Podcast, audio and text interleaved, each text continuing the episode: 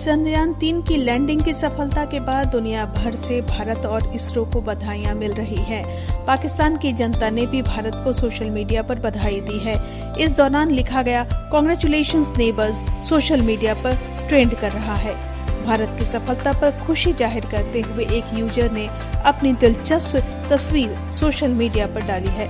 इसे शेयर कर पाकिस्तान के लोग बता रहे हैं कि भारत कहाँ पहुँच गया और पाकिस्तान कहाँ है। आपको बता दें कि पाकिस्तान की माली हालत बेहद खराब है।